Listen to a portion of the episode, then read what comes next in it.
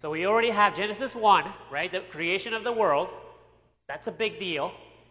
Last week, Joel walked us through how God formed man and woman, and that is a big deal. And today, we're going to talk about the fall and the entrance of sin, and we're going to see just how significant that is for us today. So, my hope is that this passage will just help you see how awful, how evil, how dangerous sin is that lurks inside of you. And I want to elevate your awareness for all the dangers that, that are posed around you that it poses on your soul. And so, as we consider this this morning, I want you to ask what's at stake? What is at stake if we do not take this teaching seriously? Big things are at stake. For once, our families. Our families are at stake. Our marriages. The souls of our children are at stake. The unity of our church. Sin will destroy our witness, it will destroy our relational peace. And our souls are at stake. Because sin wants to harden your heart, and it wants to destroy your soul, it wants to separate you from God. Sin is a terrible enemy, and I want you to see that and behold that and meditate on that this morning. So let's turn to God for prayer for help. But most Heavenly Father, this is really heavy. Father, would you give us eyes just to see and to understand the depth of our depravity? Father, forgive us for thinking that there's so much good in us when so much evil lurks in our hearts. Father, forgive us for the many ways in which we have deserted you and your word, and we have rebelled against you. And Father, may we turn and look to you, Father. This morning, would you help us just to see how awful sin is, how terrible Satan, our enemy, is, the world is, how they're all waging war against us. And Father, may we be humbled. May we turn to you for help. So I just ask for that this morning in Jesus' name. Amen. Well, as I begin, uh, we talk about Genesis 3. And let me do just a quick kind of recap and quick summary of the chapter as we walk through a couple of specific uh, parts of it. So, first, we see from Genesis 1 God created man, God created the world, and man gets to live in sweet, untainted fellowship with God. Okay, perfect innocence. And all things were good. Everything was good. Everything was perfect. There was no evil, there was no death. All things were for Adam and Eve's good. They were in a state of perfect innocence. And they, were, they would have been able to continue in this state of perfect innocence. And then we get to, let's quickly look at uh, chapter 2, uh, 15 through 17. But God gave them a command. The Lord God took the man and put him in the garden and took of Eden to work it and keep it. And the Lord God commanded the man, saying, You may surely eat of every tree of the garden, but of the tree of the knowledge of good and evil you shall not eat. For in the day that you eat of it, you shall surely die. This is the command, the one command that God gave Adam. And so, now we get to Genesis 3, and there's a break in the narrative, right? So far, everything's going well. And then we have it. Just look at verse 1. Now, break. The serpent comes in. The serpent was more crafty than any of the other beasts of the field that the Lord God had made.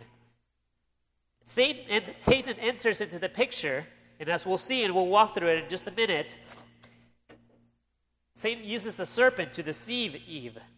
And so Satan plants a seed of doubt in Eve's heart and tempts her to disobey the one command that God had given them. Eve disregarded God's command and encouraged her husband to partake. They both sinned, they were both guilty. That is the moment when sin entered into the world. The world that was once full of goodness is now marred with evil. And then Adam and Eve saw quickly, their eyes were open. They saw their sinful condition. They were ashamed. They tried to hide from God. And God confronted them and punished them for their disobedience, sending them away from his presence.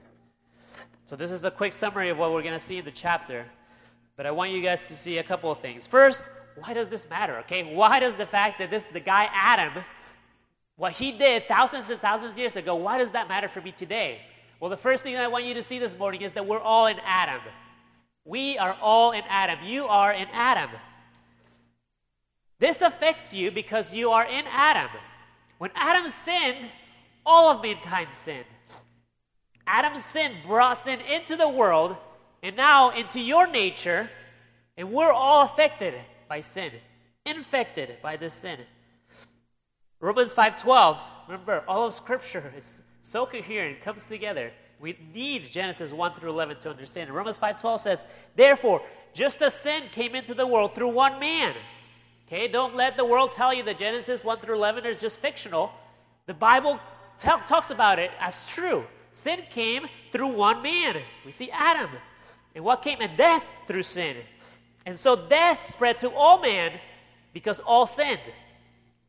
Romans 5 also later says, one trespass led to the condemnation for all men. So, church, hear this Adam is your head. Okay, when you came into the world, Adam is your head. He is the representative for all of humankind who came into the world. So, as Adam nature goes, so does yours. Okay, this is similar. Okay, let me give you an illustration. Similar to when you're in a group project for school Okay, and you're working together, you do all this work, and you have to send one person to be the one who presents the work of the group. Well, so you send a representative, and that person is supposed to speak on behalf of the group. As that person speaks, that reflects on everybody else in the group.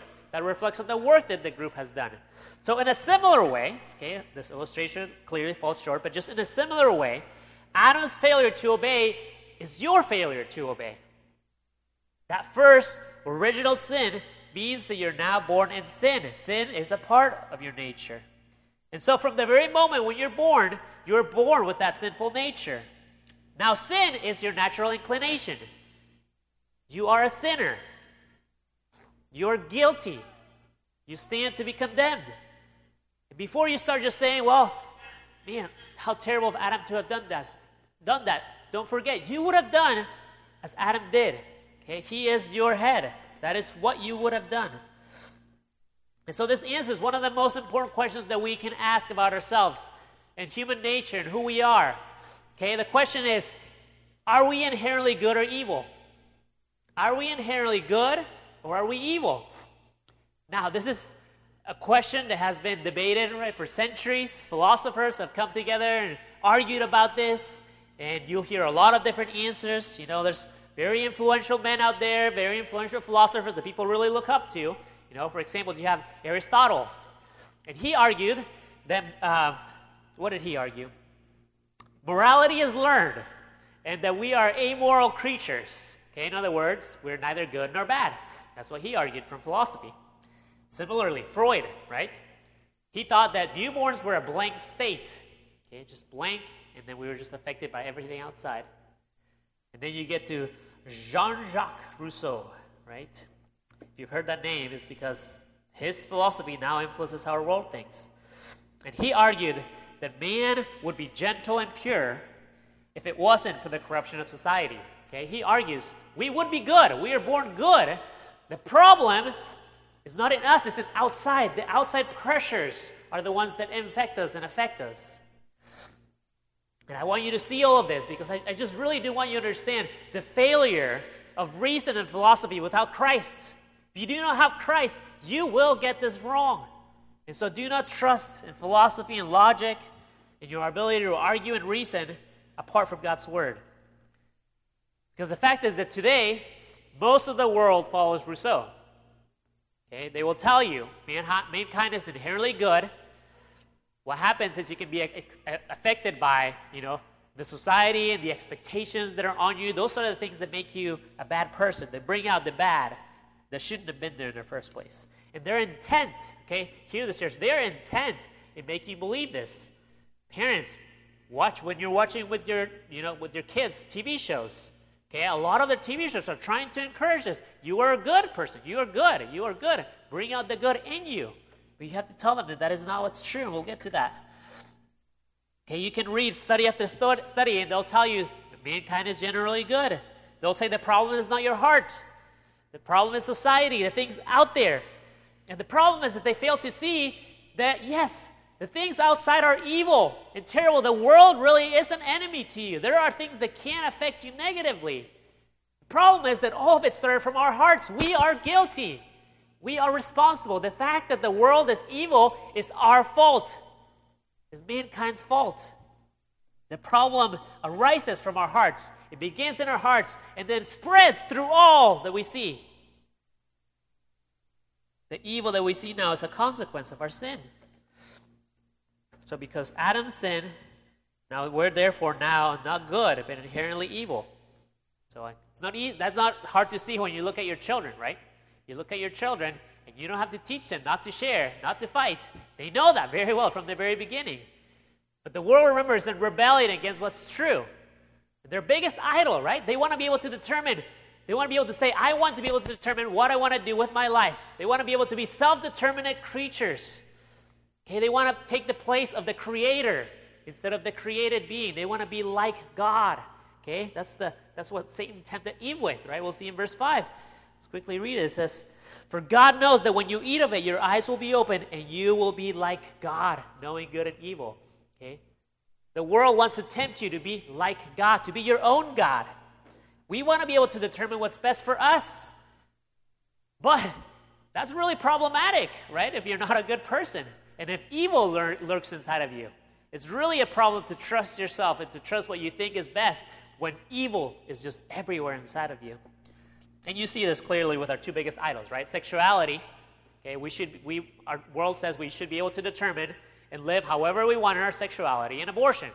Okay, we should be able to determine and murder if we need to in order to get ahead in life because we can decide.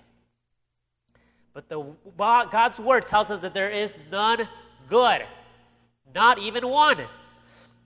So the fact is, you're wicked and sinful. You are inherently evil.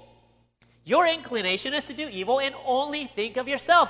Think of this past week. I, I don't know how to help us really understand the depth of just how awful our sin is before God, and the Holy Spirit just has to do that in us. Okay? But your inclination is to do evil. And so when Adam sinned, what God created to be good was polluted. And now you sin day after day after day. This morning, you've sinned before coming to church. You've sinned in church. That is just our inclination, and it's awful. And even for those who have trusted in Christ, okay, it's easy for us to just say, you know, oh, that's that's how it used to be. You know, forget it. You know, not something you have to worry about anymore. You know, yes, you were guilty. You deserved condemnation from God, and thank God for you hearing the gospel and trusting in it. Praise God for that. But don't also just say the sin is no longer an enemy. Sin lives still lives inside of you. It's still your enemy. But we want to live as if it's not. Okay, let's read Romans 7, 21 to 24 up there on the screen, partly at least. Um, and it reads this is Paul saying, So I find it to be a law that when I want to do right, evil lies close at hand. For I delight in the law of God, right? When uh, the Holy Spirit works in us, okay, there's good things that come forth. But yeah, we'll see. But I see in my members, my sinful nature, flesh, another law, waging war against the law of my mind and making me captive to the law of sin and death that dwells in my members. Wretched man that I am, who will deliver me from this body of death? Okay, hear this, Christian. This is the Christian struggle. Okay, this is the Christian struggle. Still, sin still wants to seek an opportunity to devour and destroy you. And so today, as you've trusted in Christ, part of your responsibility is to put this sin to death, to fight this sin. And so, in order to do this, I just want you to see and understand just how awful and repulsive the sin is inside of us, okay? So why should we hate our sin? And that's what I want you to get is why this morning should you hate your sin with a passion? Number one reason is sin is deceiving. Sin is deceiving. So let's get into a couple things in our passage. Verse 1, at least the first part. Now the serpent was more crafty than any other beast of the field that the Lord had made. Okay, we see from the beginning that Satan uses a serpent to deceive God to deceive Eve from disobeying God. So Satan is crafty. He is the father of lies. And he will use any means available to try to get you to reject God. Okay, and how does he do it? Okay, we look back at the first at the commandment of God, right there, uh, right above you, probably on uh, 16 through 17. The command was that they can eat of every tree of the garden, but of the tree of the knowledge of good and evil you shall not eat. Why? For in the day that you eat of it, you shall surely die. Here's the certainty in that. You shall surely die. Okay, but what does what does Satan do with this command? First, he causes Eve to doubt. So let's keep reading. He said to the woman, Did God actually say, You shall not eat of the tree in the garden?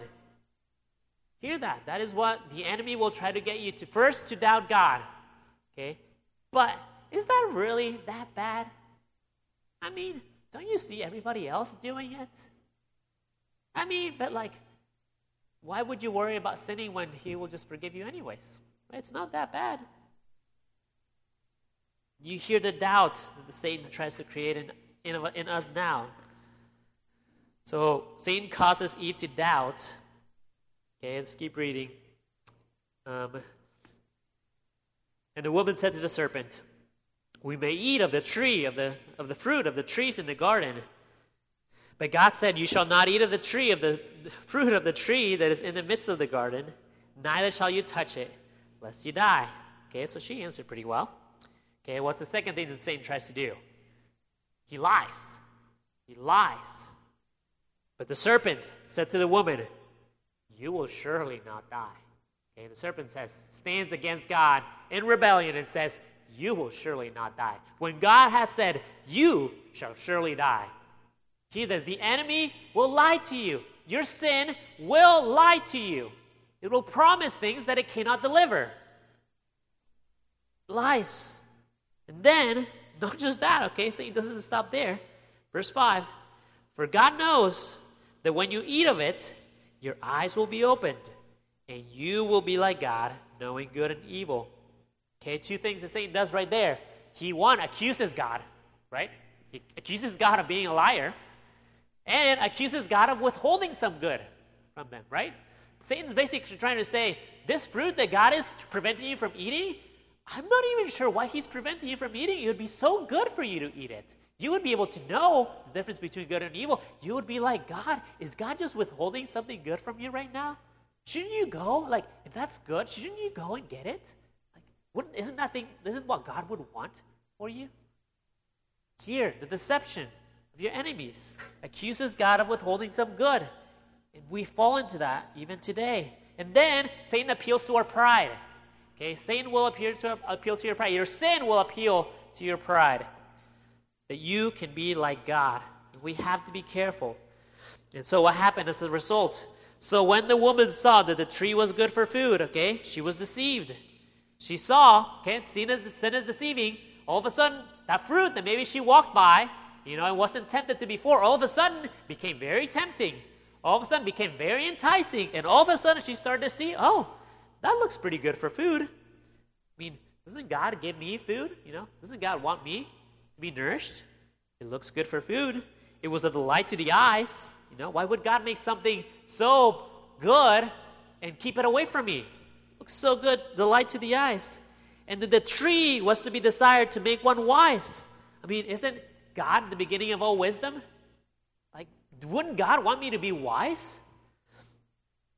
Saw all of these things in the fruit, and then she took of its fruit and ate. And she also gave some to her husband who was with her, and he ate. The woman heeded the words of Satan. She chose to listen to Satan instead of God. She allowed her mind to wander and to begin just contemplating and thinking, well, you know, maybe it's not that bad. And what did it lead to? Led to their death. Here's the pattern of sin, right? We see it. It's she saw the fruit, she began to desire it, and then she acted upon it. Okay, this is the pattern for sin. You see, you desire, and you act. So, church, this morning, as you consider your life, stop sin before it's too late. Stop it before you even get the chance to look at it. It's so deceiving that just know that apart from God's help, you will fall. You will see it, you will be deceived by it, you will be desiring it, and next thing you know, you will be acting upon your impulses. Stop before it's too late. Do not gaze upon sin. Do not desire it. Do not act. Okay? James 4 tells us, right? Why do we murder? It's because you desire and you do not have. Okay? Our desires are all out of whack. And so sin, I just want you to see how deceptive and terrible it is because if it revealed its true colors, okay, it wouldn't be so desirable to us.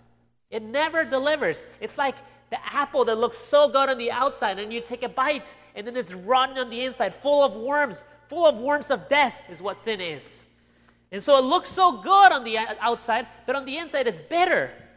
It tastes, maybe even tastes so good at first, and then when it reaches our stomachs, it makes us sick. It promises blessings and pleasures, but it never leads to any good. So, why does it matter that a sin is deceiving? Okay, how does it actually apply to us today? Well, I just don't want you to be naive. Do not want you to be naive and be playing with your sin. Hear this you should not trust yourself, you should not trust your own judgment. You can be deceived, and you will be deceived. We've all been deceived. We've all sinned. We've all already fallen into it. Why do we think we're so strong to say, well, this time will be different? You can't be deceived, and especially women, I want you to hear this, okay? God's word tells us that it was Eve that was deceived. God has given you husbands, for those of you who are married, husbands to lead you and to protect you from deception. And so, application wise, do not trust in your own strength. Do not play with sin. Do not trust in your logic. Don't trust in your ability to convince yourself in arguments. Remember, Satan used convincing arguments. Secondly, you need others. You cannot trust yourself. That means that you need to be able to have other people in your life that can speak to you and they can call you out because you will not be able to see it. You will be blind to your sin. Just as Eve needed Adam to step up, and then he did not. Okay? On your own, you will be deceived and hardened. And thirdly, you need to hear God's words often. You need to replace the lies of the enemy with God's words every day. You are bombarded every single day with the ways that the world wants you to think about life. And what you need to do is just fill your mind with Scripture because that is what's true, and that will help you from being deceived. Now, they sinned, right? Adam and Eve, they sinned. What was the nature of the sin? Well, a couple things we see is first, right, unbelief. They did not actually believe the command of God, and they said that they, you shall surely die. Unbelief, pride, right? There was something in them that wanted to be wise beyond what God had told them to, and they wanted to be like God. You see, unbelief, pride, rebellion. They knew they wasn't what they weren't supposed to do, and they did it anyways. And I also want you to see part of the, the, the sin, the nature of that first original sin, is this inverted created order. Okay? There is a part that are culpable for inverting the creating, created order. Adam is culpable. He listened to Eve instead of the other way around. God had made Adam to lead Eve into righteousness, and instead he allowed Eve to lead him into sin, into death. So, this perversion, this reversal of the created order, is part of this original sin that now plagues us. So, sin is deceiving. Secondly, sin is awful, and I want you to see that sin is pervasive. Sin is everywhere around us. It's like a cancer, right? Like a cancer that just wants to destroy your whole body and it spreads through all of it and slowly kills every part of you, every organ. And so we have to take a step back to see this, but I, I do want you to see where you see it in the text, right? So um, let's keep reading verse 7. Then the eyes, okay, they sinned, they ate of the fruit that they were not supposed to eat, and then the eyes of both were opened, and they knew that they were naked. Okay, so their eyes were affected. And not just that, we'll see that it wasn't just their eyes, as we see throughout all our lives. Now we see that all of our bodies, all of our hearts are affected. Sin doesn't just stop there, helping us open up our eyes, and that's it. It actually affects every single part of our being. Though God created men and women to be very good, our sinful nature has actually corrupted all of creation. Okay, Romans 121 um, we'll have that on the screen here in a second, but um, it reads For although they knew God, they did not honor him as God or give thanks to him, but they became futile in their thinking, and their foolish hearts were darkened. Church, our bodies do not work as they should. God created your bodies to work, and now your bodies clearly do not work, and you see that. They decay, they break. Your minds, your minds are corrupted. Sin has corrupted your mind. We do not understand as we should. Even our ability to reason has been tainted by sin. The eyes of our mind are blinded from understanding the truths of God. And even our emotions now, even our emotions are corrupted and now bring forth all sorts of wickedness. So hate sin because it affects everything around you, everything inside of you. Hate sin as, it, as you look at how it has harmed every aspect of your being. Let me give you an illustration. And I think probably one that we can all kind of understand very clearly. It's let's assume that you were, you know, there was something that was wrong with your body, something that was making you sick. Okay, and you, you realize, okay, you go to a doctor and they tell you, hey, you're eating something, and this something, you have a very severe, strong allergic reaction to this. That is why you're having the symptoms. Stop eating this, you'll feel better, right? I don't know what that would be for you, you know? Think of whatever your favorite food would be, and all of a sudden now it's hurting you. Apply that to yourself. But then ask yourself, okay, would you stop, would you stop eating that food? Would you just say, okay, I'm done? Okay, for some of us, right, like dairy, and all of a sudden we just go to ice cream, like we just keep doing to that. So the question is, will you stop it? Well, two questions, right? You have to ask. First is, how much do you like that one thing? What does it cost you to give it up? If you really, really, really like it, it's going to be a lot harder to give it up. Secondly, right, the second question you ask yourself is, well, how bad are your symptoms, right? Like, how, how bad is this? Like, is this something that I can endure? Or is this something that, like, really, really, really need to stay away from, right? And there's, there's levels to this. Some things are not that bad, and therefore we'll just put up with a little pleasure and enjoyment for a little bit because we know that it'll be worth it. But some things would not be worth it, right? Some things are more severe and would actually have severe consequences to our bodies, and it wouldn't be worth it. So, two questions, right? You ask, how much do I like it? How severe is this? What are the consequences for this? And that will help you make your decision. If it'll kill you, you would probably not eat it. Simple as that, right? Well, that's what sin wants you to think. This is what sin wants you to think. Sin wants you to think, you know, this is really, really pleasurable. This thing that you do, you know, you know you're not supposed to do. You know that God said you're not supposed to do. Sin knows these two are the criteria you're going to use, and it, sin says, but this is really, really good. You really need this. You could not live apart from this. It makes this, again, the deceit, deceit part makes this really appealing. And then sin wants you to think, and on top of that, it's not that bad. Nobody has to know. Okay? Like, you know, it'll pass away. It's not really that bad of consequences. But, church, I want you to remember this. Whatever pleasure sin may bring, it is never, ever, ever worth it. And so we should rightly want to give that up. Say no to the enemy, to the lies of the enemy, and say, No, this is not as pleasurable as you're making it seem. It is not worth it.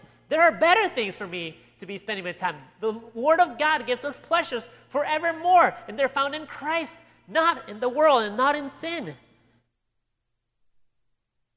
Second, God's word tells us that there's a reason that everything, sin is the reason that everything is evil. So then, what are the consequences? Sin will tell you, oh, not that bad of consequences, but the truth is that there are severe deathly consequences to sin. Think about this sin is the reason why sickness exists, sin is the reason why wars take place. Sin is the reason for every pain and every affliction, every natural disaster. All of it is a consequence of the fact that sin lives in our world. Many died through one man's trespass. We're all guilty. This is what we deserved. Even creation has been affected by and corrupted. So it no longer serves us as we should. And even Romans 8 tells us it even groans for the redemption that, it, that is coming to it as well. So now all of it is being is punishment from God. All of it suffers the consequence. We see this everywhere. And so see the widespread consequence of sin. See just how bad and how terrible it is, and then hate it. Hate the sin? Church, will you despise your sin? Will you run from it? Will you even think about church members that you love that are sick and you long for them to get better? And then you think of them and say, Sin is the reason why sickness is even in the first place. And then say, I don't want to have anything to do with what's making my loved one sick. Will you please, if anything, just think of those who are sick among us and say, God, will you help me run from my sin?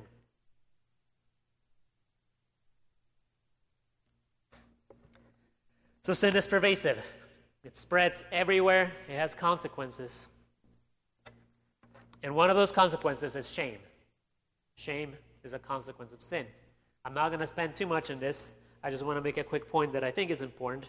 Uh, verse 7, again, it says, The eyes of both were opened, and they knew that they were naked. And they sewed fig leaves together and made themselves loincloths. They knew that they were exposed. They knew that they should be condemned. And they tried to hide it in vain. And so all I want you to see from this, I want, just want you to see that shame is the tool, is the natural consequence of sin. It is the rightful natural consequence of sin, and it is the God, a tool that God uses to help you see that you need to turn to Him. You should feel ashamed when you sin. The world and the church in general says that anytime you feel shame, there's something wrong with the outside. No, no, when you hear a sermon and it makes you feel ashamed of your sin, the problem is not with the sermon, most likely. The problem is with your heart. And so you should feel ashamed when you sin. That is the natural consequence. That is what we should feel. And so, would you just let that shame help you run and go to God? Okay, that's all I'll say about that. Next is sin brings curses. Um, let's just skip to verse 16. So God confronted Adam and Eve, right? Yeah, they ran away from him, they tried to hide, and of course they couldn't because God sees everything. And so, well, let's just it up in verse 13. These are the, this is the beginning, the beginning of the curses. Then the Lord God said to the woman, What is this that you have done? The woman said, The serpent deceived me, and I ate. The Lord God said to the serpent, Because you have done this, cursed are you above all livestock, and above all the beasts of the field. On your belly you shall go, and dust you shall eat all the days of your life. I will put enmity, enmity between you and the woman, and between your offspring and her offspring. He shall bruise your head, and you shall bruise his heel. To the woman he said, okay, here's the part of the beginning with the curses that come to us. To the woman he said, I will surely multiply your pain in childbearing. Is that true? It's true.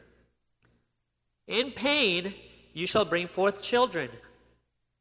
Your desire shall be for your husband, and he shall rule over you. And to Adam he said, Because you have listened to the voice of your wife, okay, hear this inverted created order, and have eaten of the tree of which I commanded you, you shall not eat of it. Here's the curse Cursed is the ground because of you. In pain you shall eat of it all the days of your life. Thorns and thistles it shall bring forth for you, and, shall, and you shall eat the plants of the field. By the sweat of your face you shall eat bread, until you return to the ground, for out of it you are taken, for you are dust, and to dust you shall return. What are the curses for man and woman? Okay, I want you to see that these curses, God designed them specifically to, accept, to, to impact the, the primary duty, the primary role for which God created you to live. Okay, they affect the very core of your responsibility, either as a man or as a woman. Okay, what does that look like for women? It affects conception, right? Even just getting pregnant and the discomfort of being pregnant is part of the result of the curse of the fall. Childbirth, how painful that is. Do you realize just how childbirth is, causes a lot of, we, we know this in our church, is how childbirth can cause very, is very dangerous. It can cause severe consequences to the body of the mom and to the child. It's always, whenever someone's going to labor, there's always a chance that something could go wrong. That's not how God designed it to be. It's painful, it's dangerous, and even rearing children. Moms, is that easy? It's not easy. We have sinful children who make it really hard for us. Okay, even rearing children, it comes with difficulties, with expectations that are not right, and it's even rearing young children and older children is a painful process. And again, this is not how God designed it to be. Because God made women and gave them the wonderful privilege of bearing children, and secondly, of submitting to their husbands. Remember what Joel said last week this is pre fall, the submission to husbands. And both of these fundamental roles were affected by the fall. All of this pain is a reminder of what we deserve. The sweet role, even of submission that God gave woman, now is brims with difficulty. We see that in our marriages, right? And women, when you are tempted to rebel against your husband's leadership, see this, okay? At least be encouraged by knowing this is part of this is this is part of the curse. Okay? Your desire shall be for your husband, and he shall rule over you. It is hard. It is hard, and it's designed to be hard because sin lives inside of you. Sin has corrupted your ability to sit under it. And so, women, God has sin has affected you in your very primary role. Okay, submission and of bearing children. And men, what's your curse? Work. Okay, He has impacted you in your work. God made men to bear the responsibility to work and provide. Okay, this is the general pattern of Scripture. That's not to say, right, that women could never work. But we really should be able to say that we can learn a lot about the way that God created us from the narrative and from the curses that God has given us. Okay? Man is to work hard and exert himself to lead and to provide. Again, this was something that w- should have been much easier, much more rewarding pre fall, and now it's very difficult. You see unemployment, right? You see the difficulties that it comes even to put bread on the table. And we feel those effects even right now, especially when the economy is not good. Now, this is the responsibility, this is the curse of man, and we see if this was also the woman's responsibility, right, we would see that there would be similar punishments. And no, the woman is to bring forth children and exert herself to raising them, okay? That is the general pattern that God has set for us, and that is the good pattern. Don't despise your roles. This is fundamental to how God has created you. So, sin affects you at the very core of your responsibility, at the very core of your day to day. Every single day, you should be reminded just how awful sin is because you see its consequences. But the most severe consequence is excommunication. Okay, we'll see this. Let's read verse 22 and 23. Then the Lord God said, Behold, the man has become like one of us in knowing good and evil. Now, lest he reach out his hand and take also the tree of life and eat and live forever. Therefore, the Lord God sent him out from the Garden of Eden to work the ground from which he was taken. He drove out the man, and at the east of the Garden of Eden, he placed a cherubim and a flaming sword to turn every way to guard the way to the tree of life. So, worse than any physical punishment we can experience is the fact that our sin separates us from God. And Adam experienced that very clearly. That relational closeness that Adam and Eve both had with God would be no more. God sent them away to experience life and pain away from Him. And so from that, we see from this point forward, all of history has changed. All of history has changed. Now we live in pain, in a separation from God, from what we were created to be. And so in the next few chapters, we're just going to see the devastating consequences of that sin. We see death, we see judgment, and so you have to see it and you have to hate it. Because, church, God's wrath awaits sinners. If you are here this morning, you have not trusted in Christ, Know that God awaits sinners, and his judgment awaits you, and you are a sinner. He is a judge, and you have to know him as a judge to know what your punishment is, what, how you deserve, to bear all of God's wrath upon you for the sin that you have committed against the holy God. Apart from God, you would be liable to eternal torment, eternal death. And then just look around, even just look around the church. Think of all that you deserve in all the ways in which your sin, all the punishments that you deserve to pay, and then look around you. Is this how God has treated you? Hasn't God been so kind to you? Okay, how how then? How can our sins be dealt with? That is a question that you have to ask yourself is what will I do with my sin? What will I do with my sin this morning? We should all be able to recognize just how terrible our sin is. To recognize that God will be right to take away whatever is dear to us. And that would be less than we deserve because God has already been kind to us. Our sin has been awful to us. That is who we are. We should feel the shame of our sin. We should know that we should be judged. And so, what are you going to do with that sin that lives inside of you? How are you going to atone for your sins? We all have to come to this question, to this point where we say, What am I going to do? I don't know how to atone for this. I feel guilty. I feel shame, and I do not know where to turn. Okay, I can try to do really good things and I can try to make up for what I've done wrong, but that just never seems like that's enough. And that's because it's not. And some of you will try to say, Well, I will try to punish myself. I'll try to bring upon myself penance and penance and bring punishment to myself. Maybe that will make me feel better. And that's not going to make you feel better because that is not enough. You need something to cleanse you. Better yet, you need someone to cleanse you and wash you clean. And God knows this too. And so, even in the story of the narrative of how sin came into the world, God knows that you would need someone to help you and save you. And He's given us hope. He's given us hope. Let's read verse 15. God says, I will put, this is to um, the, the serpent, I will put enmity between you and the woman. Okay, now we see, right? There's the, there, we have an enemy. And between your offspring and her offspring, hear this, he shall bruise your head, and you shall bruise his heel. What is this, right? What is this? Maybe it seems pretty obscure at first, but what is this but a promise of the fact that one day the seed of the woman, the seed of Eve, will one day crush the serpent's head. Satan would be defeated.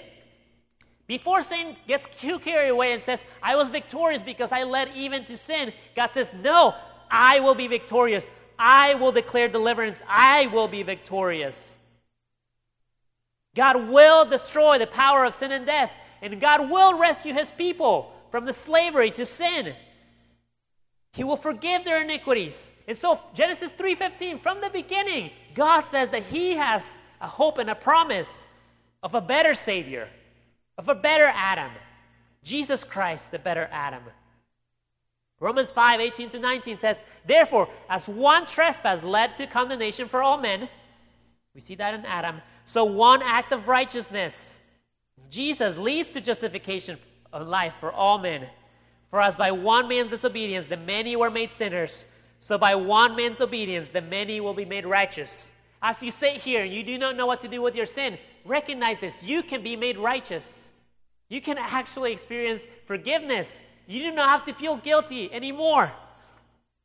Because the only one who did what Adam couldn't do in keeping the law of God is not you. You know that very well. It was only Jesus. He kept the law perfectly. He had the power to crush the serpent's head, but this was costly too, right? We see that his heel was bruised. And so, what did it cost Jesus to pay for the penalty of your sin? It cost him his own life. His very own life was given for you. Christ on the cross is a fulfillment of Genesis 3:15. So that whoever would look upon Jesus, confess their sins to the Lord, repent and turn to him as their only savior, you can receive forgiveness from your sins. Okay, so what do you do with your sins? This is what you do. You nail them to the cross. You said, Jesus has done away with this forever and ever. And He is my Savior, and I no longer trust in myself. And so let me just end with this. As we walk through our passage, let me end with this.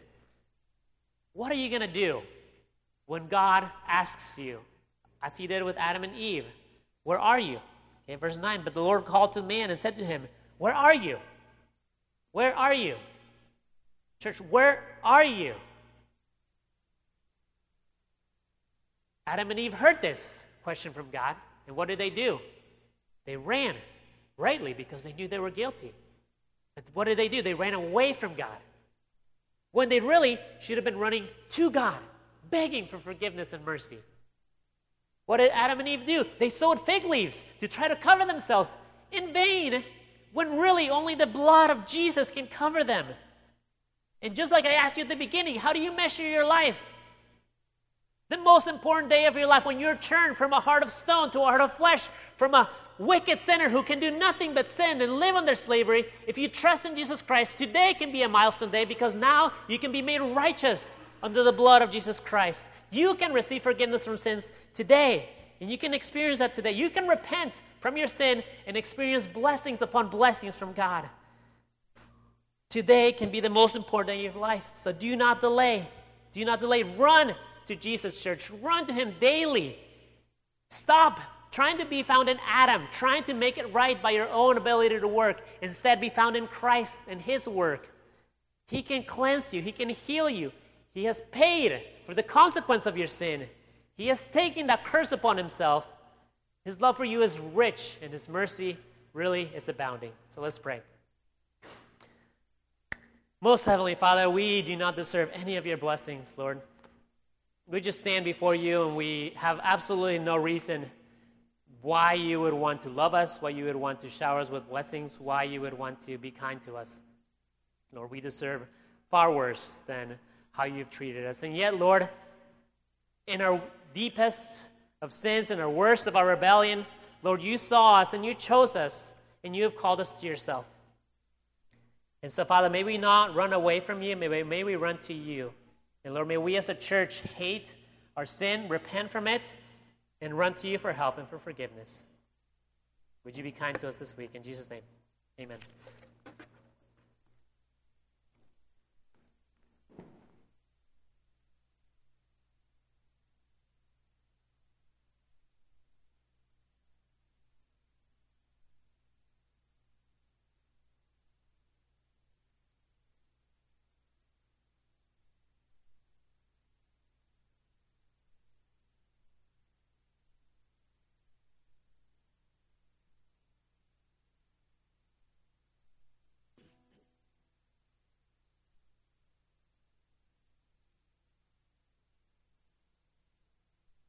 Praise the Lord, His mercy is more stronger than darkness, and new every morn. Our sins they are many, His mercy is more.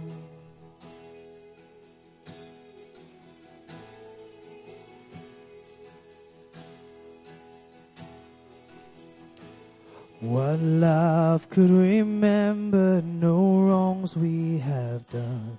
Omniscient, all knowing, He counts not their sum. Thrown into a sea without bottom or shore. Our sins, they are many, His mercy is more. Praise the Lord.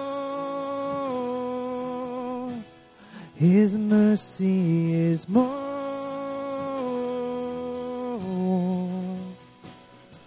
stronger than darkness, and new every morn. Our sins they are many, His mercy is more.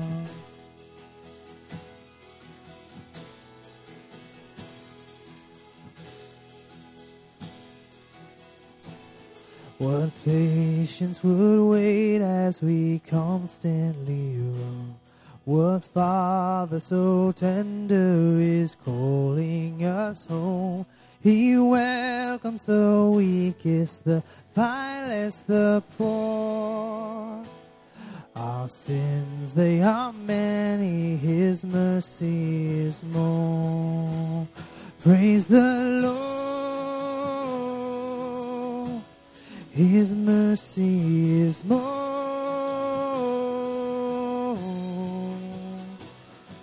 stronger than darkness, new every morn. Our sins they are many. His mercy is more.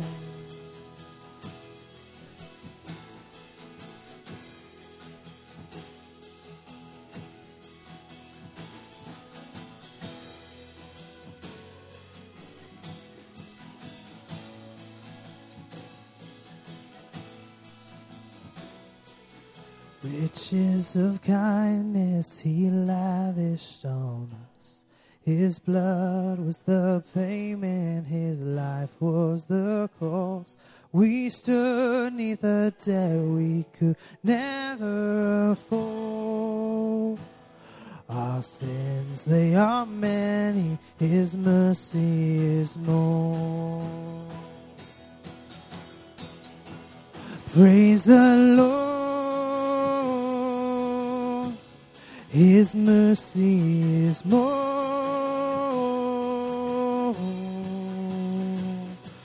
stronger than darkness, I knew every morn.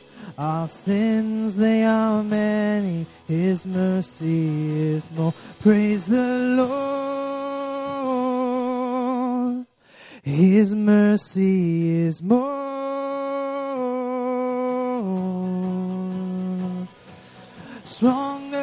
Darkness, anew every morn. Our sins, they are many, His mercy is more. Our sins, they are many, His mercy is more. Our sins, they are many, His mercy is more.